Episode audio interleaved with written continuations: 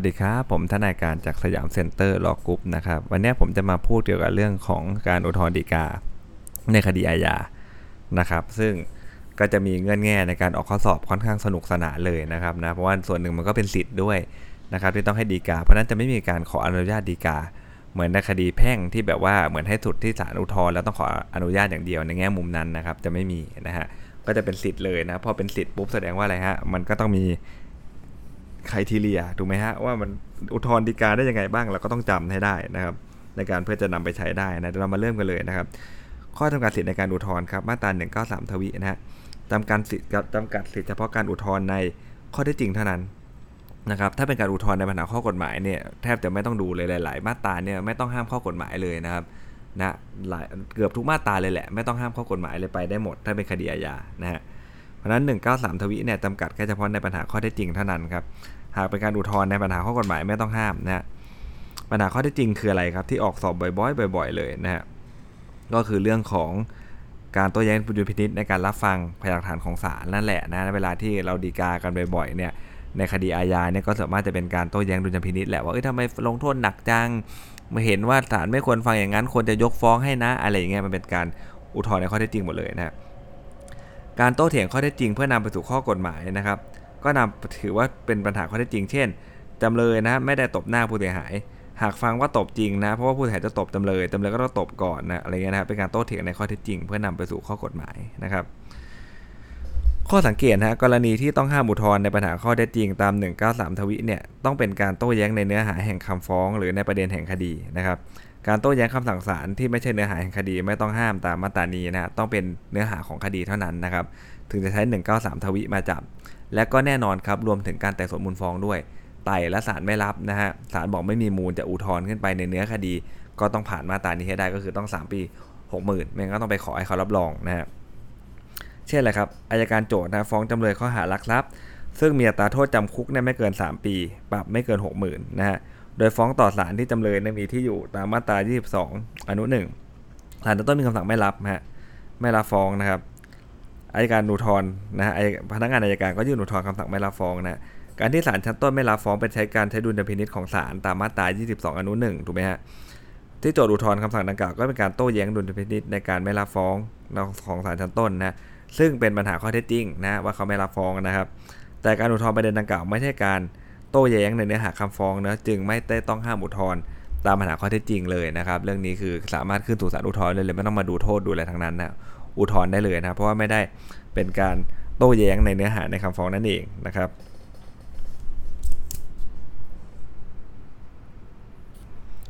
ต่อไปนะครับ การอุทธรณ์คำสั่งศาลชั้นต้นเนี่ยที่สั่งไม่อนุญาตให้โจทย์ฟ้องคดีต่อศาลชั้นต้นแม้เป็นการอุทธรณ์ดุลยพินิษนะฮะแต่ก็ไม่ได้อุทธรณ์โต้แย้งเนื้อหาของ ของคำฟ้องที่จะต้องห้ามตาม1 9 3 ทวีนะครับ ในระหว่างการพิจารณาของศาลชั้นต้นฮะศาลชั้นต้นเขางดสืบพยานโจทย์จำเลยอุทธรณ์ขอยกฟ้องโจทย์อุทธรณ์คำสั่งศาลที่ให้งดสืบพยานนี่ก็ไม่เกี่ยวกับประเด็นถูกไหมคำสั่งให้งดสืบพยานเนี่ยนะแม้ปัญหาข้อเท็จจริง อัตราฟ้องมันไม่เกินโทษที่กฎหมายกำหนดไว้ก็ไม่ต้องห้ามอุทธรณ์ตาม1 9 3ทวีแต่อย่างใดนะครับ ขอขึ้นของกลางครับศาลชั้นต้นไต่แล้วยกคำร้องนะก็อุทธรณ์ได้นะครับนะมันไม่ใช่เนื้อคดีแต่อย่างใดนะครับ 193 ทวีครับ อัตราโทษอย่างสูงไม่เกิน 3 ปี ปรับไม่เกิน 60,000 บาทนะต้องพิจารณาจากความผิดที่โจทย์ขอให้ลงโทษ เป็นสำคัญคือดูบายเดอะบุ๊กเลยนะครับ พวกนี้จะดูบายเดอะบุ๊กเลย เพราะนั้นศาลก็จะรู้ตั้งแต่ฟ้องเลยว่าคดีประเภทไหนนะที่ต้องห้ามให้อุทธรณ์ในปัญหาข้อเท็จจริง ตั้งแต่วันฟ้องเลยนะไม่ต้องดูว่าตอนศาลลงเท่าไหร่นะครับข้อหาที่โจทย์ระบุไว้ในคำฟ้องครับ แต่ว่าไม่ได้บรรยายนะไม่ได้บรรยายมาในฟ้อง แต่ขอในขอท้ายฟ้องนะนะครับ ถือว่าโจทย์ไม่ได้ฟ้องขอให้ลงโทษในข้อหานั้นนะนะ จะนำข้อหานั้นพิจารณาว่าเป็นคดีต้องห้ามหรือไม่เนี่ยนะครับหรือไม่ต้องห้ามตามมาตรา193 ทวีไม่ได้ถูกไหมครับก็ยังไงศาลก็ลงไม่ได้อยู่แล้วถูกไหมครับพอศาลลงไม่ได้อยู่แล้วเนี่ยก็ไม่เอาตรงนั้นในการมาดูว่าโอ้โหโทษมันสูงจะตายเพราะนั้นเนี่ยอุทธรณ์ในข้อเท็จจริงได้อะไรอย่างเงี้ยนะครับแต่เอาตรงนั้นมาหยิบยกไม่ได้เพราะยังไงศาลก็ลงให้ไม่ได้อยู่แล้วถูกไหมครับหรือว่าเหมือนกันครับบรรยายมาในฟ้องแต่ไม่ได้กล่าวไว้ท้ายฟ้องไม่ได้ระบุในคำขอท้ายฟ้องก็นำมาพิจารณาว่าเป็นต้องห้ามไม่ต้องห้ามไม่ได้ในข้อหานั้นๆนะฮะเช่น กฎหมายอาญามาตรา 365 ครับดำผู้อย่างสูงเกิน 3 ปีแน่ มันบุกรุกเหตุชะกันนะฮะ ซึ่งไม่ห้ามอุทธรณ์ในปัญหาข้อเท็จจริงนะครับ แต่ 3 2 3 6 2 กับ 3 6 4 เนี่ย มันอยู่ภายใต้ข้อบังคับ เนื้อโทษจำคุกอย่างสูงมันไม่เกิน 3 ปีนะครับ ถ้าโจทย์ฟ้องว่าบุกรุกในเวลากลางคืนนะ แต่ขอให้ลงโทษตาม 364 นะ ไม่ได้ขอ 365 ไอ้แบบเนี้ยยังไงก็อุทธรณ์ขึ้นไปไม่ได้ ถูกไหมครับ นะ ฟ้องว่าบุกรุกเวลากลางคืน แต่ว่าไม่ได้ขอมา นะครับคลายฟ้องไม่ได้ขอมา อันเนี้ยก็ ต้องห้ามอุทธรณ์ตามปัญหาข้อเท็จจริงเพราะยังไงศาลก็ลงให้ไม่ได้อยู่แล้วนะครับ กรณีศาลชั้นต้นถ้าลงโทษฐานละเมิดอำนาจศาลเนี่ยอุทธรณ์ได้เลยนะครับ ไม่ต้องห้ามนะอันนี้มันเป็นบทบัญญัติพิเศษนะโจทย์ฟ้องชิงทรัพย์ไม่ต้องห้ามแน่นอนนะเกิน 3 ปีแน่นะโทษจำคุกอย่างสูงนะครับศาลพิพากษายกฟ้องครับโจทย์อุทธรณ์ว่าทำร้ายร่างกายนะครับ อุทธรณ์ว่าทำร้ายร่างกายนะโจทย์ต้องอุทธรณ์ในปัญหาข้อเท็จจริงได้ ไม่ต้องห้ามนะเพราะว่าข้อจำกัดสิทธิ์เนี่ย พิจารณาจากข้อหาที่ฟ้องนะครับ ไม่ได้พิจารณาจากข้อหาที่โจทย์อุทธรณ์เห็นไหมครับนะเรื่องนี้นะครับ ฟ้องไปชิงทรัพย์เนี่ยมันอุทธรณ์ได้อยู่แล้วถูกไหมฮะแต่ศาลชั้นต้นบอกยกฟ้องเลยนะฮะโจทย์เขาอุทธรณ์แค่เรื่องของการทำร้ายร่างกายเฉยๆซึ่งมันรวมอยู่ด้วยเห็นไหมครับ อย่างนี้เนี่ยนะครับโจทย์ก็อุทธรณ์ได้เพราะเขาดูตามอะไรฮะพิจารณาจากข้อหาที่ฟ้องมาไม่แน่ศาลอุทธรณ์อาจจะกลับเป็นว่าอะไรครับ ก็อาจจะมีคำพิพากษาอีกแบบก็ได้อะไรเงี้ยนะก็คือไม่ได้ดูพิจารณาจากข้อหาที่โจทย์เขาอุทธรณ์อย่างเดียวเนี่ย ถ้าโจทย์เขาเนี่ยฟ้องหลายข้อหานะครับโจทย์ฟ้องหลายข้อหา พิจารณาว่าโจทย์เนี่ยนะฮะให้จำเลยรับผิดกรรมเดียวหรือหลายกรรมเนี่ยนะหากโจทย์ฟ้องให้จำเลยรับผิดหลายกรรมเนี่ยนะการพิจารณาสิทธิ์ก็ต้องแยกโทษไปนะครับถ้ากรรมเดียวก็ดูว่าบทหนักสุดต้องห้ามไหมนะถ้าบทหนักสุดต้องห้ามก็ถือว่าความผิดทุกข้อหาต้องห้ามหมดนะถ้าความผิดในบทหนักสุดไม่ต้องห้ามก็อุทธรณ์ได้ทุกข้อหาเลย ถ้าข้อสอบออกมาอย่างนี้นะครับ เราก็ดูครับว่า เรื่องของกรรมเดียวผิดกฎหมายหลายบทน่าจะออกมาแนวนี้นะ เพราะถ้ามันต่างกระทงกันมันก็แยกกระทงกันแล้วถูกไหมฮะ ก็น่าจะออกกรรมเดียวผิดกฎหมายหลายบทมาเราก็ดูบทหนักสุดเนี่ยมันต้องห้ามไหมนะ ถ้าบทหนักสุดไม่ต้องห้ามมันก็อุทธรณ์ไปด้วยกันได้หมดเลยนะครับ ข้อยกเว้นนะของมาตรา193 ทวิอนุ 1 อนุ 4 มีข้อสังเกตดังนี้นะครับ ข้อยกเว้นก็น่าดูนะ เพราะว่ามักจะไปออกข้อสอบอยู่เรื่อย ๆ เลยนะครับ ข้อยกเว้นตามมาตรา193 ทวีครับให้สิทธิ์เฉพาะจำเลยเท่านั้นนะที่จะอุทธรณ์เฉพาะในปัญหาข้อเท็จจริงได้นะครับ โจทย์เนี่ยไม่อาจอ้างได้เลย เพราะนั้นตัวโจทย์เนี่ยถ้าฟ้องคดีเล็กๆน้อยๆมานะครับโทษจำคุกไม่เกิน 3 ปีปรับไม่เกิน 60,000เนี่ยนะครับถ้าแพ้คดีเนี่ยจะมาอุทธรณ์ว่าโอ้ยศาลฟังพยานหลักฐานแบบนี้จริงๆจำเลยควรจะฟังอีกแบบจำเลยน่าจะผิดนะอะไรเงี้ยโจทย์อุทธรณ์ไม่ได้นะในปัญหาข้อเท็จจริงนะครับจบเลยนะ เฉพาะแต่ว่าโจทก็สามารถจะไปขอรับรองได้แหละนะครับขอให้รับรองได้แต่โดยหลักแล้วเนี่ยไม่ได้เลยเพราะคดีมันเล็กน้อยนะคดีมันไม่ได้สูงตรงไหนเลยนะแต่ข้อยกเว้นเนี่ยก็จะจำเลยเท่านั้นนะครับนะนะโดยไว้ได้ใช้ 193ตรีนะไปขอให้ผู้รักษาศาลชั้นต้นอนุญาตหรือให้อายการสูงสุดนะหรือขอให้พนักงานอายการที่อายการสูงสุดมอบหมายรับรองให้อุทธรณ์ได้ ถึงจะสามารถอุทธรณ์ได้นะครับข้อยกเว้นตามอนุหนึ่งนะก็หมายถึงว่ากักขังแทน จำคุกเท่านั้นนะเท่นกักขังแทนค่าปรับนะหากศาลจัดขังแทนค่าปรับเวลา 500 ไม่เข้าหลักเกณฑ์นะครับตาม193ทวีอนุหนึ่งนะที่จะทำให้จำเลยอุทธรณ์ในปัญหาข้อเท็จจริงได้ มันต้องกักขังแทนจำคุกนะฮะไม่จะกักขังแทนค่าปรับนะถ้าเกิดว่าศาลครับเปลี่ยนโทษจำคุกนะเป็นการส่งตัวไปฝึกอบรมนะไม่ถือว่าเป็นการลงโทษนะครับตามมาตรา 18 นะและไม่เข้าข้อยกเว้นด้วยนะจำเลยจึงไม่อาจไม่เข้าข้อยกเว้นตามมาตรา193ทวี1ถึง4เนี่ยนะครับ จำเลยจึงไม่อาจจะอุทธรณ์ในปัญหาข้อเท็จจริงได้นะครับ ต่อไปเรื่องคำสั่งระหว่างพิจารณานะฮะมาตรา 196 นะครับคำสั่งใดๆนะที่เกิดภายหลังที่โจทยื่นฟ้องนะครับ ไม่ได้ทำให้คดีเสร็จไปก็คือคำสั่งระหว่างพิจารณาหลักก็คือเหมือนกันครับเหมือนคดีแพ่งเลยห้ามให้อุทธรณ์คำสั่งระหว่างพิจารณานะครับ เว้นแต่คืออะไรฮะก็คือว่าอุทธรณ์ได้ต่อเมื่อศาลมีคำพิพากษาแล้วนะฮะยื่นอุทธรณ์ภายใน 1 เดือนนะครับ นับแต่วันอ่านคำพิพากษา คำสั่งระหว่าพิจารณาเช่นอะไรครับคำสั่งประทับรับฟ้องงดหรือพยานไม่อนุญาตให้ยืนคดี และอนุญาตให้ยืนคดีก็แล้วแต่นะฮะนะครับคำสั่งอนุญาตให้สืบรับหลังอ่าอันนี้น่าสนใจนะครับบอกสอบบ่อยนะสืบรับหลัง ไม่อนุญาตให้เพิ่มเติมฟ้องไอ้พวกนี้เป็นคำสั่งระหว่างพิจารณาทางนั้นเลยเพราะว่าคดีมันไม่เสร็จไปนะครับ ก็อุทธรณ์ทันทีไม่ได้นะ ต้องอุทธรณ์ภายหลังนะครับจากศาลพิพากษาแล้วนะภายใน30 วันนะกรณีที่ถือว่าเป็นคำสั่งระหว่างพิจารณาครับอนุญาตไม่อนุญาตให้แก่ฟ้องนะ ไม่เพิกถอนกระบวนคำสั่ง กระบวนไม่เพิกถอนคำสั่งคดีมีมูลนะนะฮะเขาขอให้เพิกถอนนะนะเป็นคำสั่งระหว่างพิจารณานะเพราะไม่ทำให้คดีเสร็จไปนะครับ ขอคัดถ่ายเอกสารนะครับศาลไม่ให้นะศาลไม่ให้คัดถ่ายนะครับ เนี่ยก็เป็นคำสั่งระหว่างระหว่างพิจารณาไม่ว่าเอกสารอะไรก็ตามนะฮะคำสั่งอนุญาตให้เข้าเป็นโจทย์ร่วม ไม่เข้าก็เป็นคำสั่งระหว่างพิจารณาเช่นกันนะฮะ และที่ไม่ถือล่ะ ไม่ถือว่าเป็นคำสั่งระหว่างพิจารณาก็จะอุทธรณ์ได้ทันทีเลยนะครับเช่นอะไรฮะคำสั่งบอกว่าให้รอผลคดีอาญาอีกเรื่องหนึ่งก่อนนะจะเห็นได้ว่าศาลยังไม่ได้รับ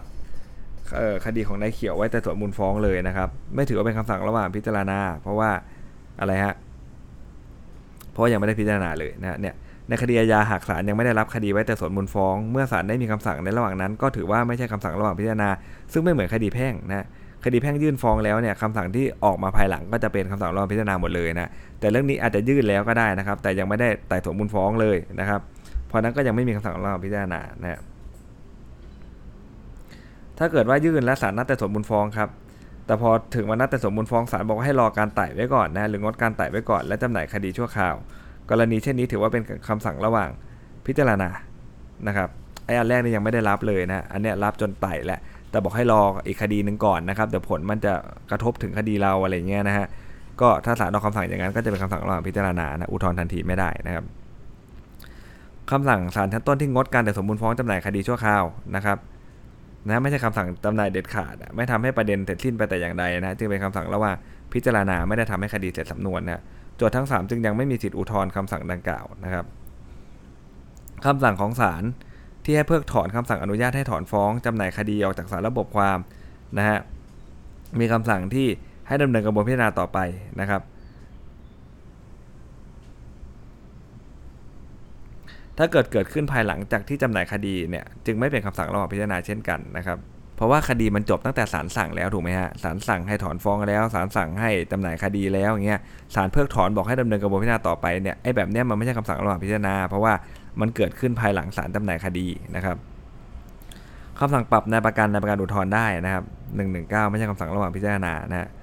คำสั่งศาลชั้นต้นนะภายหลังจากที่ศาลชั้นต้นพิพากษานะฮะและก่อนยื่นอุทธรณ์เนี่ยไม่เป็นคำสั่งระหว่างพิจารณาครับ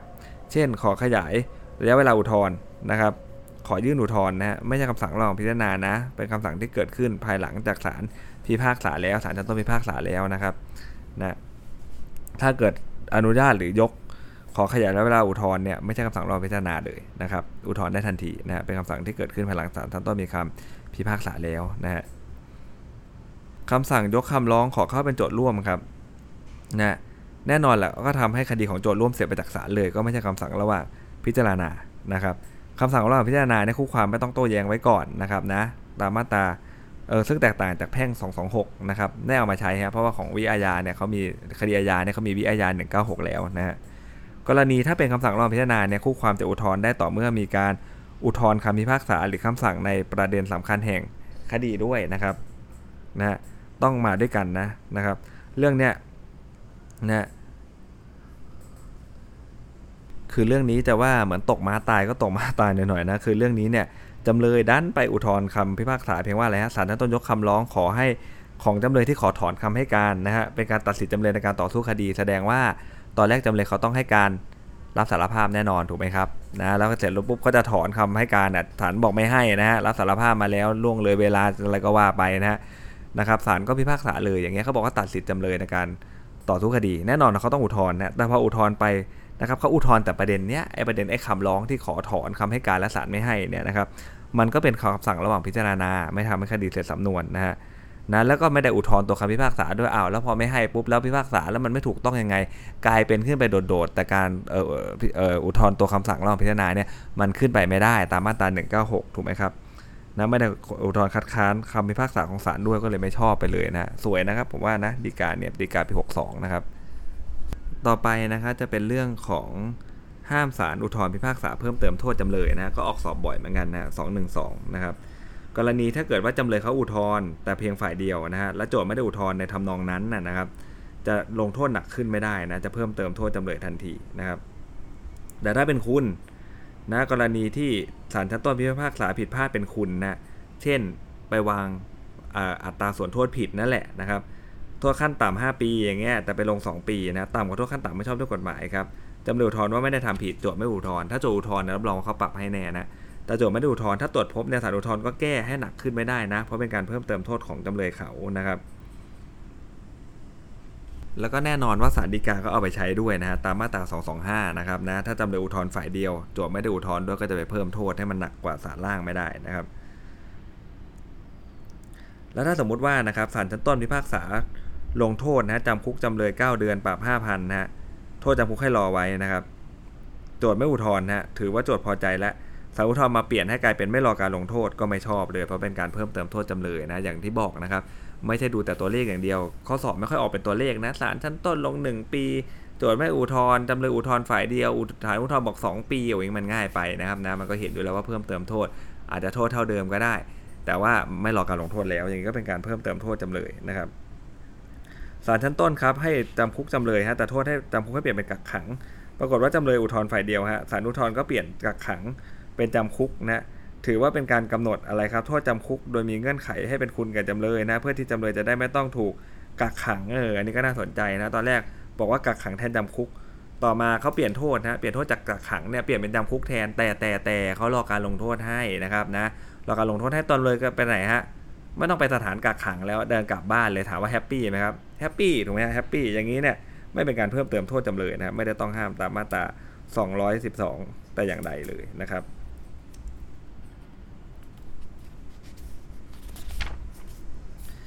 ต่อไปครับ กรณีศาลชั้นต้นลงโทษจำคุกจำเลยนะฮะจำเลยทธรณ์ฝ่ายเดียวนะฮะศาลอุทธรณ์ให้รอการลงโทษและปรับด้วยนะนะครับ ปรับด้วย กรณีเช่นนี้ศาลอุทธรณ์มีอำนาจทำได้ครับนะไม่ถือว่าเป็นการเพิ่มเติมโทษจำเลย แต่อย่างใดเลยตามมาตรา 212 นะครับนะฮะศาลบอกว่าอะไรครับ ให้รอและให้ปรับ happy ไหม happy สิครับถูกไหมฮะถ้าเป็นจำเลย happy อยู่แล้วอะเพราะศาลชั้นต้นบอกให้จำจำคุกนี่ ถูกไหมฮะให้จำคุกก็เข้าคุกสิครับไม่ได้กลับบ้านถูกไหมฮะแต่พอไปศาลอุทธรณ์ศาลอุทธรณ์ท่านบอกโอ้ยรอให้เถอะแต่ปรับด้วยนะ ถามว่าเราเอาไหมล่ะถ้าเราเป็นจำเลยถูกไหมฮะระหว่างว่าจำคุกเลยนะฮะจำคุกเลยเนี่ยขึ้นรถของเรือนจำกลับไปเรือนจำเลยเนี่ยกับอะไรฮะรอการลงโทษจะลงไปจ่ายค่าปรับชั้นหนึ่งที่ศาลเนี่ยเราเอายังไงนะเราก็ต้องเอาทางที่ 2 อยู่แล้วถูกไหมฮะไอ้แบบนี้มันไม่ได้เพิ่มเติมโทษเลย แม้จะมีการเพิ่มโทษปรับเข้ามาก็ตาม แต่สรุปแล้วจำเลยเขาแฮปปี้นะครับนะ ส่วนกรณีที่ศาลชั้นต้นครับลงโทษจำเลยนะลงโทษปรับจำเลยสถานเดียวนะและจำเลยก็อุทธรณ์แต่ฝ่ายเดียวด้วยนะครับศาลอุทธรณ์พิพากษาลงโทษจำคุกสถานเดียว แต่ให้รอการลงโทษนะฮะอันนี้นะปรับอย่างเดียวนะตอนแรกปรับอย่างเดียวนะศาลอุทธรณ์บอกไม่ปรับและจำคุกอย่างเดียวเลย แต่รอการลงโทษนะถือว่าเป็นคุณสินะสรุปแล้วคุกก็ไม่ต้องเข้าเงินก็ไม่ต้องจ่ายด้วยถูกไหมฮะไอ้แบบเนี้ยไม่ได้เป็นการเพิ่มเติมโทษจำเลยเลยนะแต่หากศาลชั้นต้นลงโทษปรับ จำเลยอุทธรณ์ฝ่ายเดียวนะศาลชั้นต้นก็ยังก็ลงโทษจำคุกแล้วก็ปรับด้วยนะโทษจำคุกให้รอไอ้แบบนี้เพิ่มเติมโทษแหละนะครับนะมันจะมี diff กันนิดหนึ่งนะฮะส่วนเรื่องการลิฟต์ของกลางอะนะครับนะเรื่องการลิฟต์ของกลางโจทย์เขาขอให้ลิฟต์แล้วแต่ศาลชั้นต้นไม่ได้วินิจฉัยมานะโจทก์ก็ไม่ได้อุทธรณ์เรื่องของกลาง ถ้าศาลอุทธรณ์ตรวจพบเนี่ยก็ลิฟต์ของกลางได้ไม่ได้เพิ่มเติมโทษเลยนะเพราะว่าอะไรครับของกลางจะเป็นโทษทางอาญาอย่างหนึ่งการลิฟต์นะแต่ว่ามันเป็นโทษที่มุ่งถึงตัวทรัพย์ไม่ใช่ตัวคนนะฮะก็สั่งริบของกลางได้นะครับ เกินได้นะตรงนี้นะแต่หากโจทก์อุทธรณ์ในทำนองนั้นแน่นอนว่าศาลย่อมเพิ่มเติมโทษจำเลยได้นะครับนะศาลลงศาลลงโทษนะ288 โจทย์ดีกาบอกให้ลงโทษฐานไต่ตรองไว้ก่อน อันนี้แน่นอนนะขอให้วางโทษหนักขึ้นนะฮะแม้ศาลเห็นว่าการกระทำเป็นความผิดตาม 288ศาลก็ลงโทษหนักขึ้นได้นะครับ เพราะว่าได้อุทธรณ์ในทำนองนั้นนะหรือว่าคดีที่ศาลอุทธรณ์เนี่ยลงโทษจำเลยตาม 295 นะครับ เมื่อศาลฎีกาเห็นว่าเบาไป โจทย์ขอให้ลงโทษตาม 297 ก็ถือว่าให้ลงโทษให้หนักขึ้นแล้วนะครับศาลก็กำหนดโทษหนักขึ้นกว่าที่ศาลอุทธรณ์กำหนดได้นะครับ หากดีจากาของโจทย์เนี่ยฮะต้องห้ามนะครับตาม 220 เนี่ยจะถือว่าโจทย์จะอุทธรณ์ทำนองนั้นไม่ได้นะครับ เพราะว่าจะระวังโทษหนักขึ้น ถ้าโจทย์ดีกาทำนองนั้นได้ต่อเมื่อดีกาโจทย์เขาไม่ต้องห้ามตามกฎหมาย เพราะนั้นเนี่ยถ้าอยู่ในห้องสอบเราก็ดูครับว่าสรุปแล้วเนี่ยธงมันออกมาว่า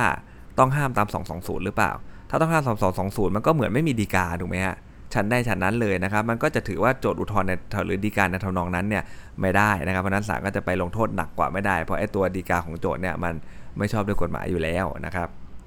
อ่านะนี่ก็เรื่องอุทธรณ์นะครับ เดี๋ยวต่อไปผมจะไปพูดในเรื่องของการดีกาในคดีอาญานะครับสำหรับวันนี้สวัสดีครับ